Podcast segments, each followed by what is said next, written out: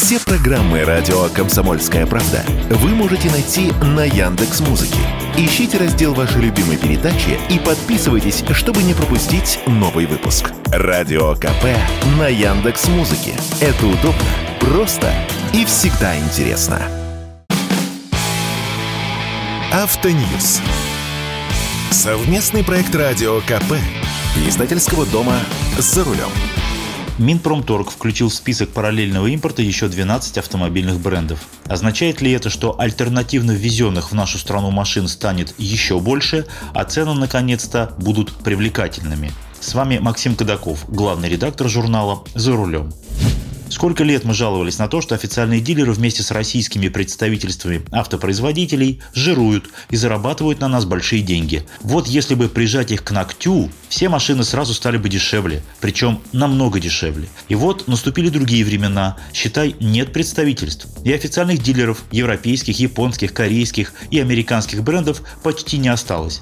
По большому счету активно работают только дилеры АвтоВАЗа и китайских компаний, а цены на новые машины все равно запредельные. Почему? Во-первых, мы являемся, как выражаются экономисты, рискованным рынком. В том смысле, что уверенности в завтрашнем дне не очень много. То ли удастся заработать, то ли нет, неизвестно. И в таких условиях каждый старается заработать как можно больше здесь и сейчас, причем на каждой единице проданного товара. И это относится не только к дилерам, официальным и не очень официальным, и совсем серым. Это относится к перевозчикам, к посредникам, к продавцам машин там, за рубежом, где все эти альтернативные автомобили закупаются и так так далее. Во-вторых, привозя сюда новый автомобиль, импортер должен оплатить таможенную пошлину, НДС, утилизационный сбор, учесть стоимость перевозки, стоимость сертификации, стоимость установки эры ГЛОНАСС. Если это официальные поставки, нужно озаботиться содержанием склада запасных частей, обучением дилеров и так далее. И получается, что машина, которая стоит в Китае миллион, у нас продается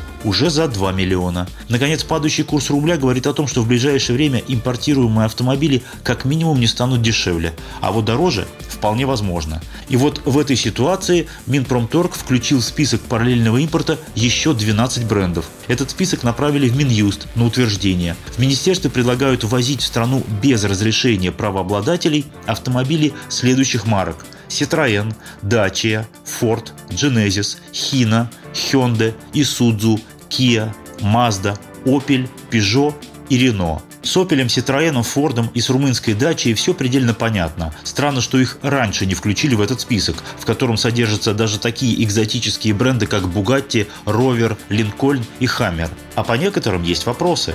Например, Kia и Hyundai, а вместе с ними и Genesis, пока не объявляли об уходе из страны. Фирма Renault и вовсе разошлась с нами полюбовно. Ее чуть ли не в пример ставили, как надо оставлять в России свои заводы. Более того, фирма Renault до сих пор помогает АвтоВАЗу, комплектующими и даже некоторым сырьем. Логику Минпромторга понять можно. Если машины не продаются официально, значит пусть их возят альтернативно. В случае чего, в любой момент эти машины можно исключить из списка. Главное, чтобы автомобилей в стране стало больше. Но повлияет ли это решение на объемы ввоза? Не уверен. Автомобили Mazda, Hyundai, Kia и прочие возили и без этих послаблений. Было бы кому покупать по таким-то ценам. Ведь если покупатели из числа не сверхбогатых каким-то волшебным образом дотягивались до Мерседеса или BMW или до Лексуса, то они при нынешних ценах могут опуститься, скажем, до Тойоты или до так называемых премиальных китайцев, которые продаются по 5 миллионов рублей и дороже. Тот, кто покупал прежде Тойоты, может опуститься до Kia или Hyundai. А вот куда деваться тем, кто прежде с трудом дотягивался до Renault, до Hyundai, Kia, Nissan, или до Peugeot. Куда опускаться? В ценовом промежутке от миллиона рублей до двух зияющая дыра. Предложений практически нет, только «Лада». По дороге на работу я часто заезжаю к одному из дилеров Hyundai. Среди официальных машин стоят альтернативные. Вот красивый хэтчбек Hyundai Bayon размером с i30, который прежде продавался официально. Атмосферный мотор, шестиступенчатый автомат, все как мы любим. Приличное оснащение. Завезен, кстати, из Казахстана.